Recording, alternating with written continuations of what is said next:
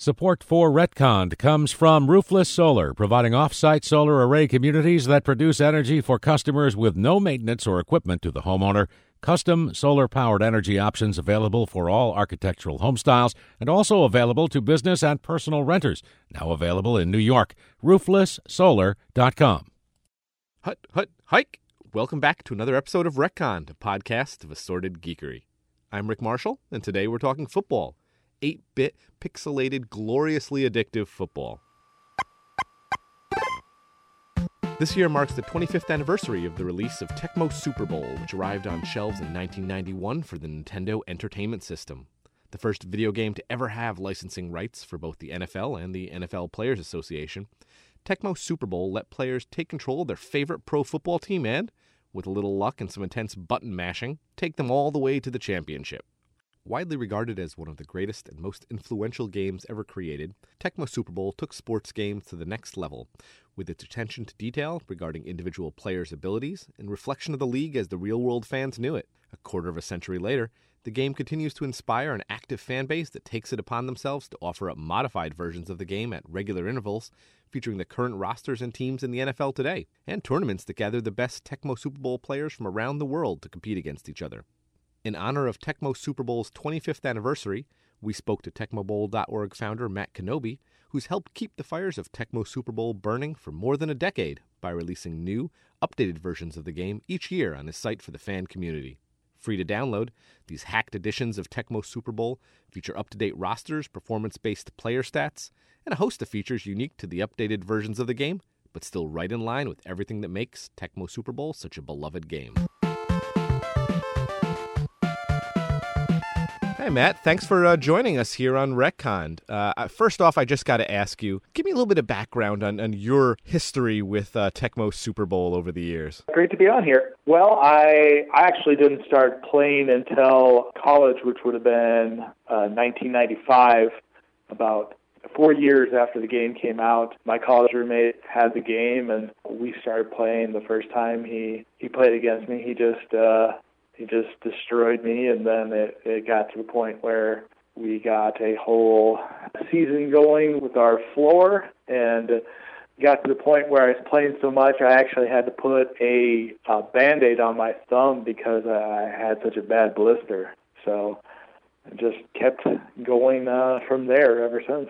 That's fantastic. So what first gave you the sort of idea to the, the plans even to start you know, updating uh, Tecmo Super Bowl over the years to start making it this, this sort of ongoing project uh, that it's become for you? So, I yeah, I played throughout college, and um, after that, uh, I started uh, frequenting Tecmo Inc.'s uh, message boards about that and about the game, and got to meet a couple guys on there, and uh, you know, Tecmo uh, figured out that there were actually uh, tools available to to edit the game. Uh, figured out that uh, Tecmo wasn't super happy about us talking about modifying their game, which is understandable. So uh, I've got a, a computer programming background, so I basically I started at my own message board, and it just has kind of grown from there. Uh, we started out with fairly simple edits like player names, attributes, and then it's just continuously grown from there to where taking it from a 28 team game to a 32 team game, which is a much more difficult uh, when you're talking about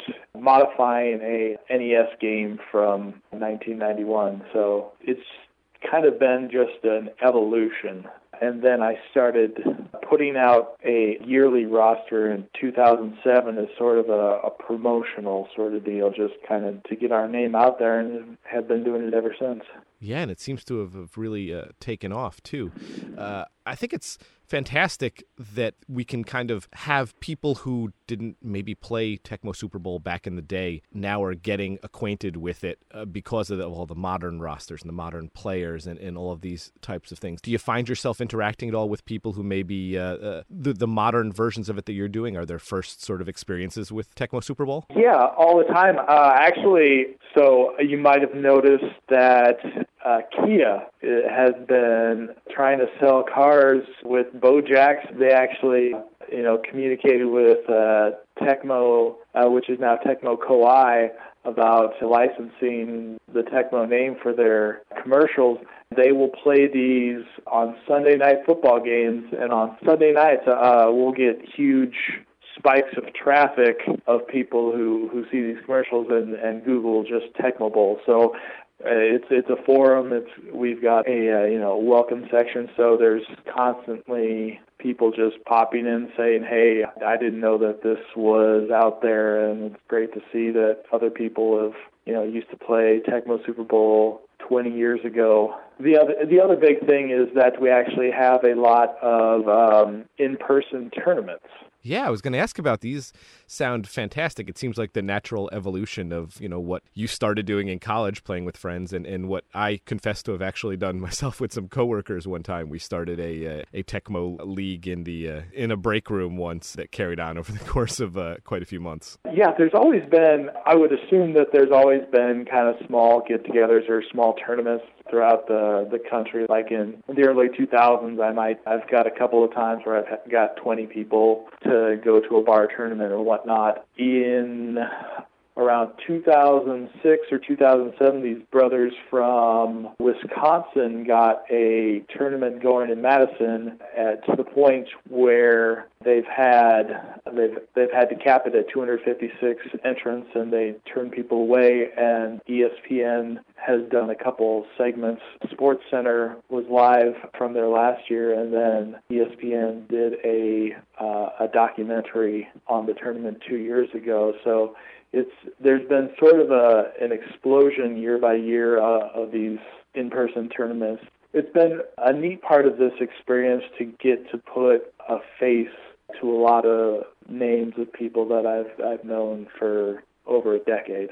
Yeah, the forums, especially on tecmobowl.org, uh, are really active, and it seems like you got a really vocal, active, fun audience there, fan base there. And I- I'm just curious when you're putting together these modern, you know, rosters, when you're modernizing the the game and sort of, you know, incrementing it every year, or even as I've noticed throughout the season, how much discussion goes on around which players should get which stats, which ones should be juiced a little bit over the course of the season, um, or maybe, you know, depending on how they play, maybe brought down a little bit over the course of the season. What's the discussion that takes place maybe around uh, some of those uh, decisions? Honestly, not a whole lot. Uh, and here's why. I like for the TecmoBowl.org uh, roster that gets put out is a once a year sort of deal. It's a preseason. And I've found that over the years, there are a lot of disagreements on attributes and rosters, which is perfectly normal, which is fine. It's a lot to sort through.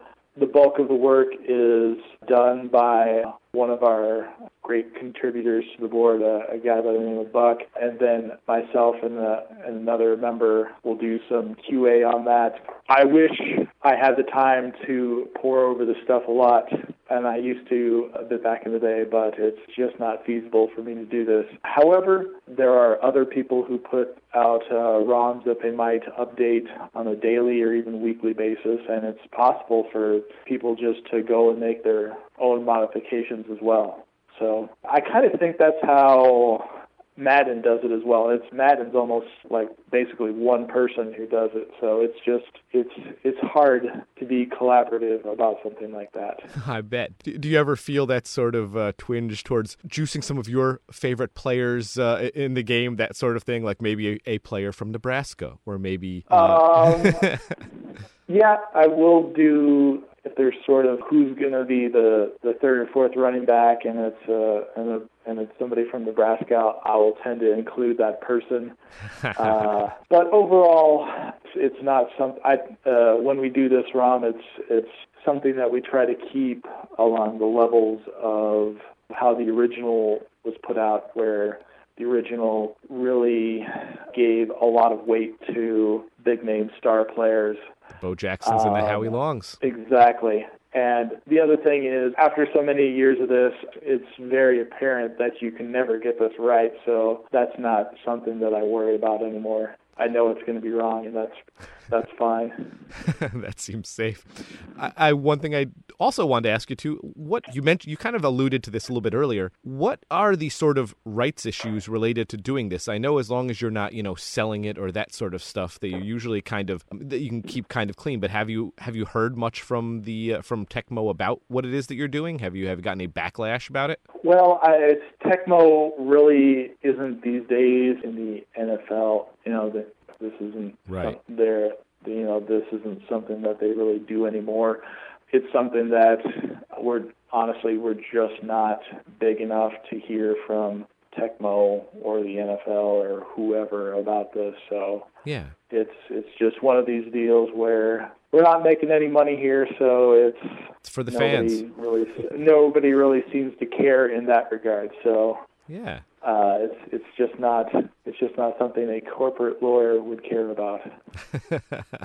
but the fans certainly do. Uh, what sort of uh, you know? You said that the Wisconsin tournament had been capped at uh, 250. Do you do you find yourself over the years sort of the number of fans kind of growing and having to deal with a, a much larger fan base for what it is that you're doing? Oh, I mean, it kind of grows and it shrinks. We've got we actually have online leagues where you can you can play this game online. You can play it uh, against other people, and and those actually we we see more shrink on just because people who used to play in these things they they have kids now, they have jobs now, they have a, a lot more taking up time in their life. So it's it's just one of these de- deals where it kind of ebbs and flows. Oh, certainly. Well, I hope that uh, I hope that it keeps uh, flowing for you guys because I'm really enjoying what it is that you uh, you do there at uh, tecmobowl.org, and I really thank you for joining me here. Any any other outside of the, the most recent tournament there? Any other uh, things to keep uh, look out for in the future uh, related to Tecmo? Actually, that Tecmo Madison tournament coming up here in April. It's going to be the 13th Tecmo Tecmo Madison 13 Return of the Mac as the tournament always has a uh, a pun based theme. So that's a Kevin Mack reference for you. Excellent. Well, thank you so much, Matt, for joining us here, and I, I really appreciate our chat. And uh, good luck in, uh, in in any future games that you're competing in yourself. Thanks. Thanks for having me.